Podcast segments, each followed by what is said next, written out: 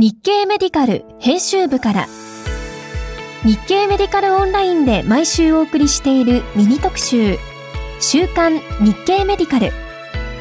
この番組では担当記者を中心に取材や執筆時の裏話など編集部員の生の声をお届けします。日経メディカル編集長の山崎です。先週の金曜日えー、取材から戻ってきた加藤副編集長が興奮したように話していたのが日本初の手術支援ロボット火の鳥に、えー、メディア向け説明会で触ったという話でした。手術支援ロボットを初めて触ったということで、えー、手元のマニピュレーターで離れたものを細かく動かすというのが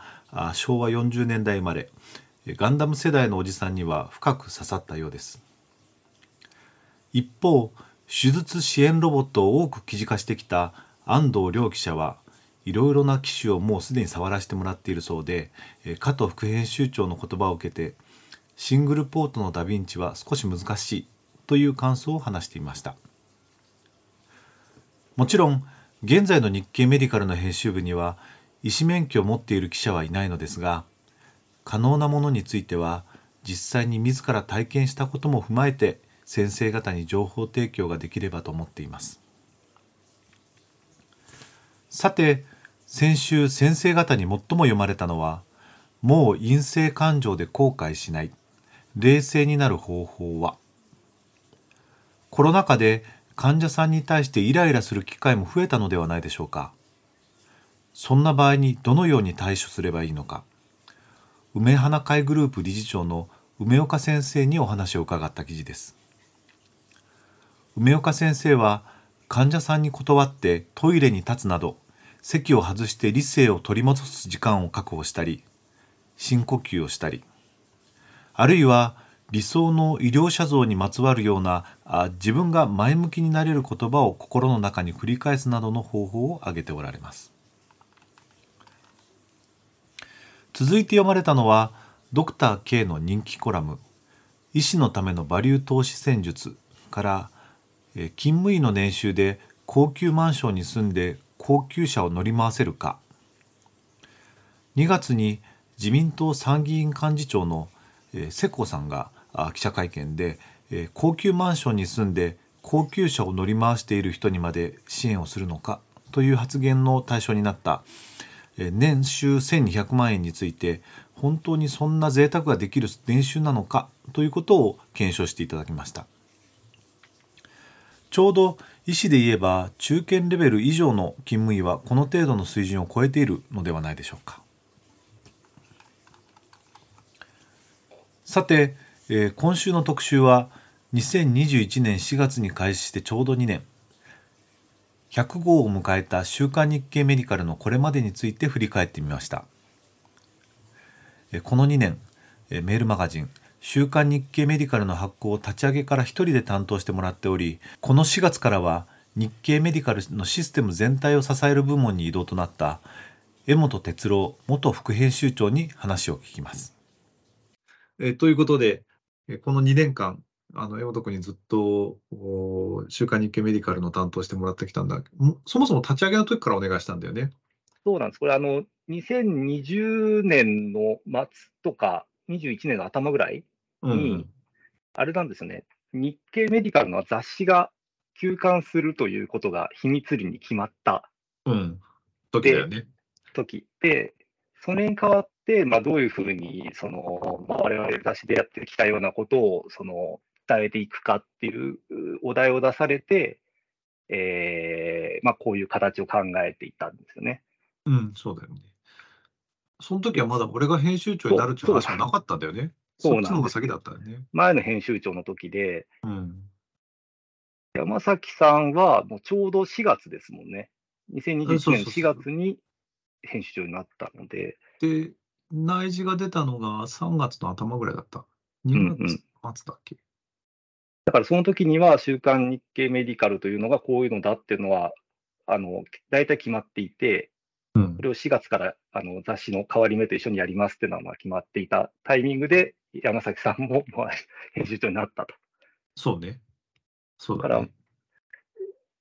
第1号から今まで全部見てるんですよね。第1号からもうずっと編集長やってるし、ね、第第1号の設計の時にはもう入っていたっていうかさ、初めの方向性から少し、いきなり俺変えてってお願いした記憶がある。そうね、そうですね。あの、みんなに見せるとかそういうところですよね。うん、そうそうそうそう。あそれはそうでした。うん、まあ、そう。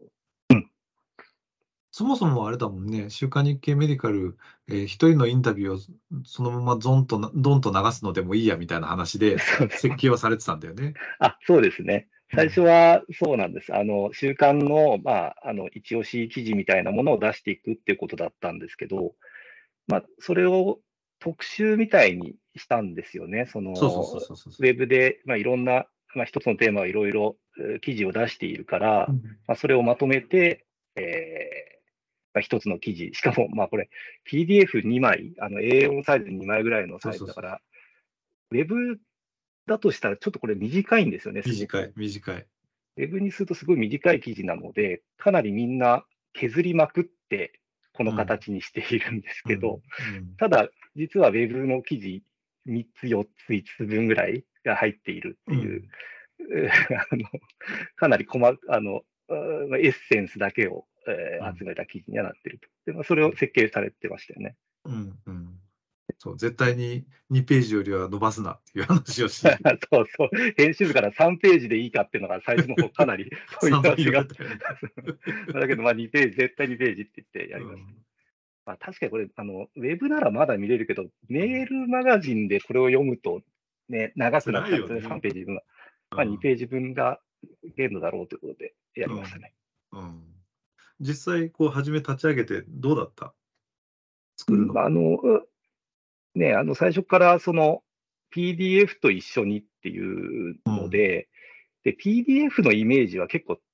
とつけやすくて、あの、それまでずっと雑誌をやってたので、うん、雑誌の2ページの記事を、まあ、あの、PDF 化して、うん、でそれをまあ、じゃあメールにそのまま載せるかっっていう時に、まあ、あの、HTML を組むわけですけどね。うん、そこでもまた、あの、慣れない作業で結構大変だったりとか。うん、で、HTML メールを作った時に、そのメールの中に何を入れるかでもいろいろ悩みましたあの、週刊日経メディカルのこの記事だけじゃなくて、うん、あの、日経メディカルのまあ一一押しは、まあ、メディクイズなんですよね。人気コンテンツなので、うん、そのメディクイズを、まあ、これ、意思限定になっちゃうんですけど、あの、メディクイズを入れると。うん、で、あと、まあ、雑誌の良さとは何なのかっていうのを考えると、うん、よくあの日経メディカルって、あのた他の情報がよくわかるみたいなこと言われるじゃないですか。まあ、あの普通にウェブだとあの検索で自分のあの興味のある記事だけをまあ読んでしまいがちなんですけど、雑誌だとね、うん、あの嫌顔でもなんか他の他のなんなんていうんだろう診療の話が出てくるので、うん、まあ、そういうのが入るといいなということで、メールの後ろの方ですけど、あのいろんな診療科のあの最新記事みたいな感じで、あの耳鼻科の最新とか、眼科の最新とか、あのい、いろんな診療科をあえて出して、あの、他科の情報が分かるようにというのはやります。また、思いっきりこう雑誌に引っ張られたものではある、週刊日経メディカそうなんですよね。まあ、あの休館にあたってウェブに動かすっていうのが前提にあったから、まあ、引きずられたというか、まあ、そうあるべきだっっていう考えもあね、まあ、しなきゃいかんっていう、うん、そうですね。うん。うん、というわけで、まあ、雑誌の延長でやってきて、ようやく今回100回ということで。すね。うん。PDF マガジンというか、こういうふうな、はい、あ HTML メールを出すのも、えー、うちとしては初めての試みだったよね。まあ、夕方メルマガは出してはいるけれども、あれは半自動じゃん。そうですね。うん、自分たちで作ってというのは初めてで、これがまああの他局で似たようなことを一つだけやったのかな？うん、そこのあの参考にしながらグリーンはしましたけど、うん、あの医療ではやってなかったですよね、うん、実際にやってみてどうだった？作業として。毎週金曜日、そうそうそう、毎週金曜日、えー、4時半に配信するための作業負荷として。いや、これね、結構手作業の部分が多くて、うん、それこそ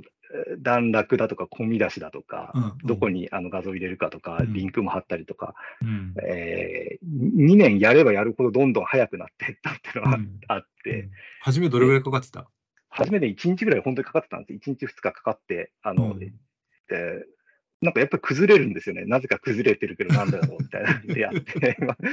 そんな自動化しろよって感じなんですけど、うん、なかなか自動化すると、なんか、あの、いろんなレイアウトを諦めなきゃいけなかったりするので、うん、ちょっとね、手作業の部分を残しながらやっちゃったっていうのが、あの、大変だったところではあるんですけど、うんうん、結局、あの、なんだっけ、私、あの、診療報酬改定だっけ？自分のやった特集で。ギリギリに突っ込もうって話したんだよね。金曜日の中立教のやつを入れあ、金曜日じゃないか、水曜だったかな、なんか、本当ギリギリのものを、あの、すぐにその PDF と HTML に組んで、あの出したっていうのがあって、まあ、あれをやって、まあ、なんて一皮むけたっていうか それでも1年ぐらい経ってからの話だよね。そそうなんです。短冊が出、あれ確か短冊が出たんだよね。短冊が出て、えー、それの速報をぜひ入れたいっていうことで、えー、まあね、水曜日に出て、それを木曜日に制作に回しながら、あ HTML メールも作ってたっていうような流れだったよね。確かにその日、金曜が休みとかだから、木曜に出したんですよ。あ水曜に出た短冊を木曜に出すみたいな感じで、1日で作業して、あの、PDF も作って、まあ、あらかじめいろいろ書いておきながら、あの、最後埋めて出すっていうのをやる。まあ、あれができれば、まあ、速報記事にも、まあ、できるような媒体にはなれると。雑誌だと絶対できないですもんね。そうだね。まあ、2、3週間、2, 2週間、1週間、2週間かかるんですよね、雑誌1週間じゃ効かないな、雑誌だとな。ね、考慮してからですよね。うんうん、だからまあ、それができるようになにはなったということですけど、うん。うんうん。まあね、新しい担当の人がこれからやってくださるんで。うん。うん、で、実際に、えっ、ー、と、初め2日近くかかってたのが、1日2日かかってたのが、はい、えっ、ー、と、最終的にはどれぐらいまで短くなった 全部の作業をこうまとめてやったことがないんでわかんないですけど、まあ、うん、3時間ぐらいできるんですかね、2、3時間でできる気はしてます、今は。うんまあ、それでも、2、3時間かかるんだって。いや、まあ、わからんでもないけどね。でも結構読んでますからね、あのた楽しく読ませてもいただいてるんで、その時間もあるかもしれない。うん、うん、まあ、それはわかる。毎回記事を読んじゃいますね。あのデスクワークしてての楽しみもそこだしね。そうですね。あの、うん、自分が担当じゃなくても、人の記事読んで、うん、おおと思ってる時間がまああるかも、多少。なるほど、ね。で、その中で特に、えー、記憶に残ってる記事とかってあるうん、もう、あのー、この2年間、まあコロナが、あの、た1年経ったぐらいなのかな ?2021 ですもんね。うん、まあコロナ特集はもうちょいちょいバンバンバンバン出てきて、あのログ、ログコビットの、まあ、コロナだけじゃなくてですよね、あの、ワクチンの記事やってみたり、ロングコビットやってみたりとか、あと、まあ、新たなその感染対策どうするかみたいなとか、ね、あの、これ習慣だから、まあ、似たようなものもたまにちょいちょい出てくるわけですよね。うんなので、そういった、あのー、まあ、トレンドっぽいものはどんどん出てきていたので、うん、そこはあの 私も勉強させていただいていたり、うん、あとやっぱりこれ、雑誌だともう月刊誌だから12回ぐらいしか特集ないですけど、それこそ週なんで1年に50回ぐらいあるわけで、うんうん、結構細かい、あの、いや、面白いなと思ったのは、なんだろうな、あのー、専門医の特集とかも面白かったですね。あ、の、不安、不安を抱えてる方へ、うん、とかね、あの、そういう切り口かとか思うし、うん、まあ、あとは、本当細かいですけど、まあ、週3期医療だとか移行期医療だとか、ちょっと、あの、ななんて言うんだろう、メインじゃないって言ったら失礼な、あの、やってる方は失礼な感じです。けど、そこもきちんとまとめていたので、いいなとは思いましたね。まあ、制度ものはそうですね。うんうん、あと、私はこれ、個人的にこれデスクしたからよく覚えてるんですけど、あの、糖尿病治療薬のやつは面白かったなとは思っていて、あれは、江本君の随分あのヒットだったというふうに聞いてるんだけど、あのまとめ方は江本君の発案だったと聞いたよ。いや、まあまあ、あの、担当はこれ、今光さん、あの、記者で、あのね、去年の12月にやったものですけどね。あの、そうそう、あの、まあ、これあのさ結構最初、序盤にもうそのあの相談をしたんですよね。うん、あの糖尿病治療薬、ね、そうそうそう、糖尿病治療薬の特集ってあんまりな、なんて言うんだろう、結構何回もこれやってる、それこそ何回もやってるもんだから、うん、で、新しい薬はあるけど、なんだろうな、最新でもないですよね。うん、出たばっかりでもないから、でも改めてこの特集ってどうしようかみたいなことで、うん、結局、そこ、一番最初に決めたのは、なんかエピソードを作ろうみたいなことを決めて、まあまあ、あのー、例えば、忙しいサラリーマンだったら、あのー、薬はそんなに何回も飲めないとか、お昼の薬は飲めないとか、結局ね、あのそそういうのって、まあ、専門医だと、検査値だとか、まあ、専門医だ、うん、まあ、なんて言うんでしょうね、その患者さんの生活とか、性格とか、あとね、その辺とかも含めて、あの糖尿病治療薬のその適性、あの、うん、1剤目に何を選ぶかみたいなのを、そのイメージできるといいねみたいな話になって、最初にそのキャラクター、あのエピソードを作あの創作しようと。で、それを、あの医者に創作してもらおうってなった時に、うんうん、じゃあ誰にあの取材するかっていうことで、うん、あのそんそういう、なんて言うんだろう、特殊、特殊というか多種多様な人を見ている人って、まあ、開業医さんとかが多いので、うん。うんうん、まあ、開業医さんに、あのー、取材しようってそ、その取材先をどうしよう。あの、なかなかそういう人って、ポンと取材先を選ぶのって難しいじゃないですか。ね。うんうん。で、まあ、岩光さんがあの講演してる先生にいろいろ紹介してもらったんですよね。うん。うん、その紹介がすごい良かったり、うん、あの学会で見つけてきた面白い発表した先生のところにその岩光さんがアポ取っていって、うん。うん、面白い記事がありましたね。の農家のおじさんに居巡り人とか、ね。ああね。いやいや、長野の先生なんですよね、その先生、ね。うんうんうん実はその長野の先生は、あの、私がね、あの、本当に新入社員の時に、あの、学会で取材した先生なんですよ。もう20年前。20年前、20年もない。まだ入社して20年も経ってないけど。これ、山本20年ぐらいじゃなかったっけ？いや、15ぐらいです。15ぐらい。15ぐらい。うん。で、15年ぐらい前に、あの、うん、なんだっけな、野沢菜と一緒にご飯を食べると、あの、血糖値が上がらないみたいな発表をしてきた先生で、なんかいいでしょ、その 糖尿病学会でそういう発表してて、面白いなと思って、そのポスター発表聞いて、私が取材して記事を書いた先生で、なんか食べ、野沢とご飯との食べ方についてその発表してるんですよ。でまあ、私もちょっと新人の時はあまり薬のことが知らないから、うん、そういうなんか身近な 身近なものを取材しちゃってですね、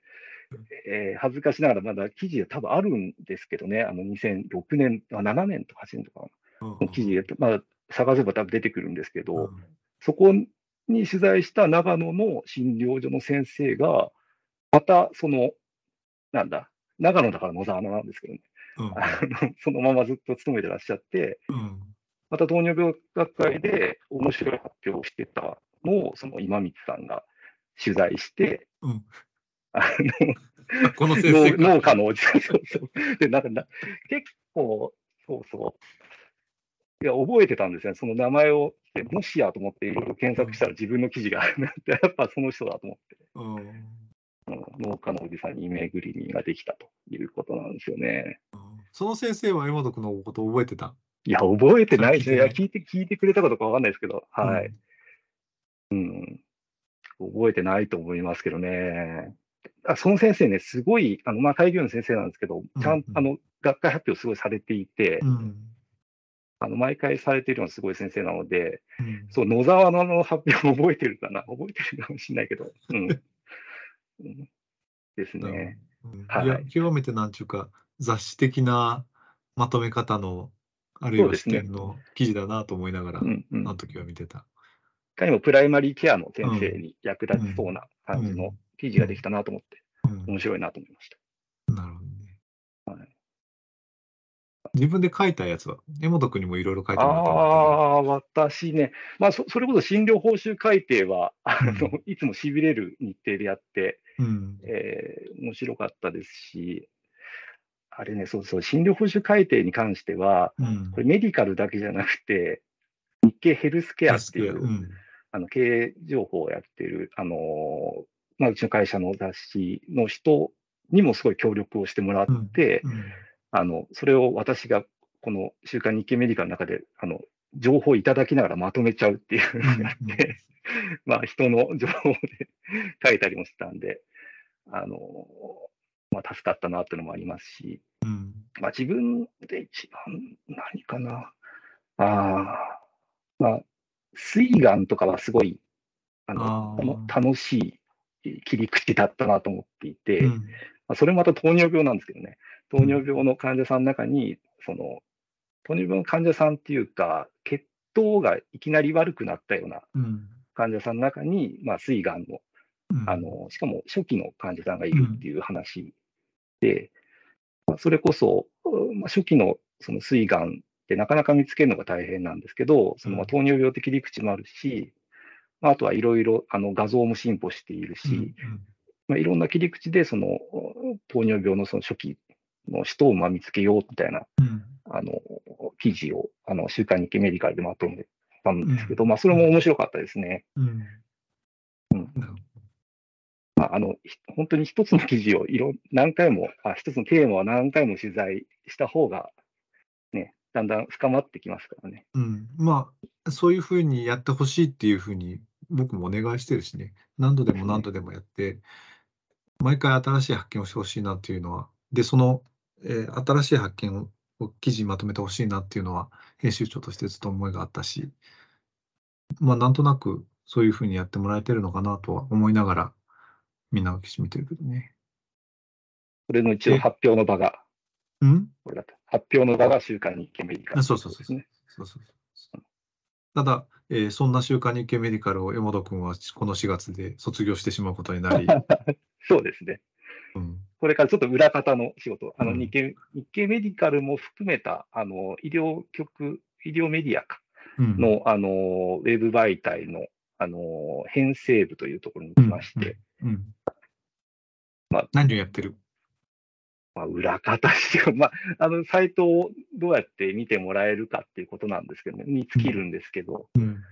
あのー、それこそ、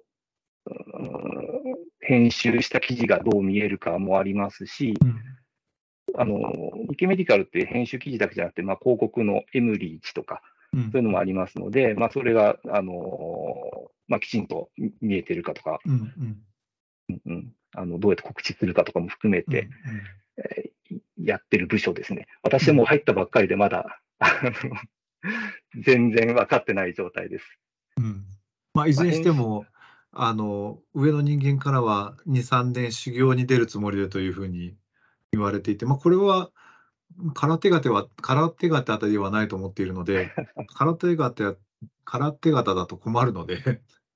まあ、編集も知りながら、うん、あの、こういう仕事も知った方がいいとはね、うん、言われたんですけども、うんうん、本当にそんな知ってる人いるんだろうかっていうの気持ちがしますよね。まあでも、まあ、えっ、と、知らないといろいろまずいなというのは、この立場になって思うことはあるよね。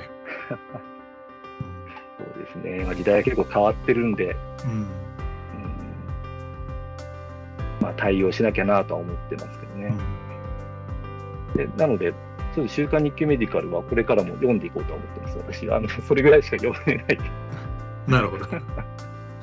ぜひ今度は引き続き読者としてよろしくお願いいたします。はい、やります。はい。はい。すみません、どうもありがとうございました。あありがとうございました。さて、日経メディカルでは今週、えこのほかに、本日、性的マイノリティの診療に取り組んでこられ、サル痘診察も経験を持つ白樺診療所の糸田一郎先生にお話を伺う記事を公開しました。また明日は弁護士で医師の田辺先生に執筆していただいているコラム「意と法の視点で」で病理標本の帰属について考察していただきます。今週も日経メディカルをよろしくお願いいたします。